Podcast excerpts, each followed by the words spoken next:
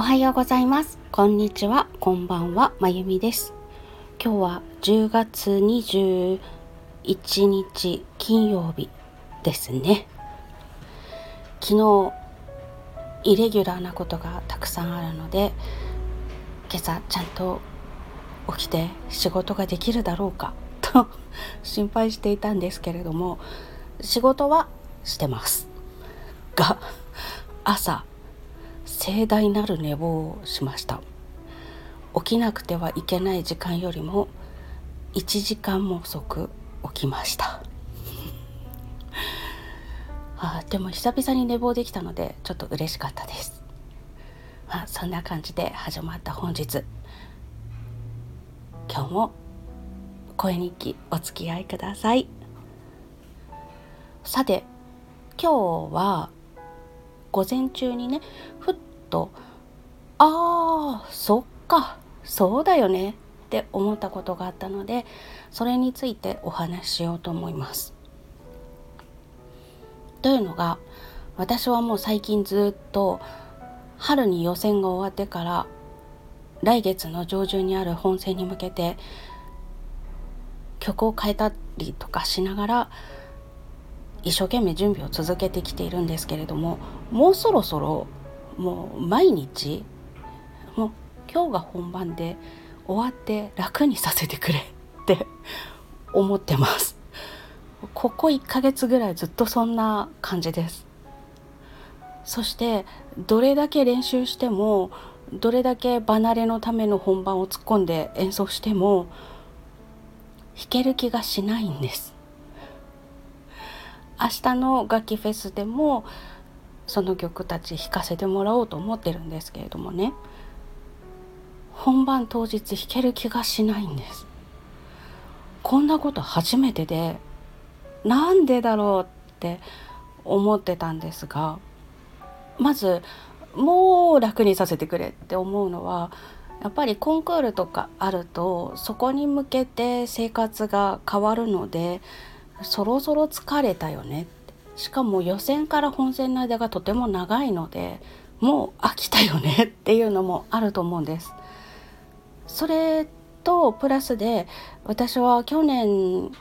同じコンクールのもと簡単なレベルのところで受けたんですけれどもそこの本戦よりも前から今年受けようと思っているクラスの選曲を考えたりとかしてたんですね。私が大好きなショパン弾きのピアニストの方が審査員にいらっしゃるのであの方に私が弾くショパンを聴いてもらいたいという一年で選曲をしてだから1年半くらいずっと来月上旬にある本戦に向けてああでもないこうでもないと曲を選んだりとか練習したりとかしてるんです。1年半やってたらもうさすがに嫌にもなるよね。そりゃそうだよね。っていうのがまず第一の「そりゃそうだよね」でした。ね飽きるよね。はっきり言って飽きるよね。予選から本戦の間長すぎるよね。11月に本戦で私受けた予選が5月でしたっけ？ね飽きるよね。ということで最近も毎日もう今日が本番で終わって楽にさせてほしいって思ってるんだなと思ってそりゃそうだ。私1年半もよく頑張ってるよ って思いました。そしてあとどうしても弾ける気がしないっていう妙なプレッシャーというか妙な緊張というか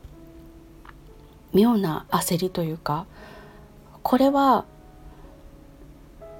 今回受けるクラスを選んだ理由がその大好きなピアニストの人が審査員でいるから。ただその一つなんですけれども。その方に聞いていただく。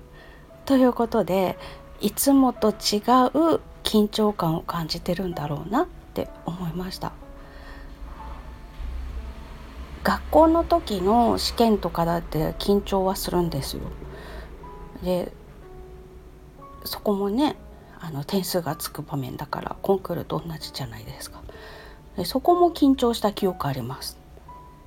であと他にもお仕事をいただくために演奏して聴いていただくっていう場面だってふるいにかけられるわけだから同じように緊張しますよね。でその先に弾く吹くっていう場面をいただけて演奏したりとかっていうことにありつけた時もやっぱり緊張しますよね。次の仕事につながるかなっていうのもあるしでも今回の緊張とはちょっと違うんですよ。そのちょっと違うのはあの方が審査員にいる そのために去年からこのクラスを受けると決めてやってきたのにあの方がいるからいつもと違う緊張をしているんじゃないかと思ったわけです。であそりゃそうだよねあの人に聞いてもらうんだから緊張するよね普通に考えて憧れの人の前でその人がやってることと同じことをするって言ったら手震えますよね。なんだそれじゃん と思ってねあの離れのための本番とかやってちゃんと弾けるんですよ。ちゃんと弾けるんだけれども弾ける気が全然しないの。革命年長となって一番最初に弾いたの高校生の時だったから、まあ、その間にブランクの期間があったりとかはしましたしもう何十年も弾き続けているわけではないんだけれどももう一回さらい直してるっていう感じなのにもかかわらず一回はちゃんと弾けたものなのにもかかわらず弾ける気がしない 人間の心って本当に些細なことで変わるんですね。もうその辺のちっちゃな砂利を踏んで足をすくわれたっていうような感じのことで私のこの精神面のコントロールのできなさがすごいなって 思います。いやその審査員の方がそこら辺の砂利だって言ってるわけじゃないですよ。今目の前にその人がいるわけじゃないのに想像の世界でその方がいるだから怖いみたいなね単に想像じゃないですか。全然現実じゃないんだし。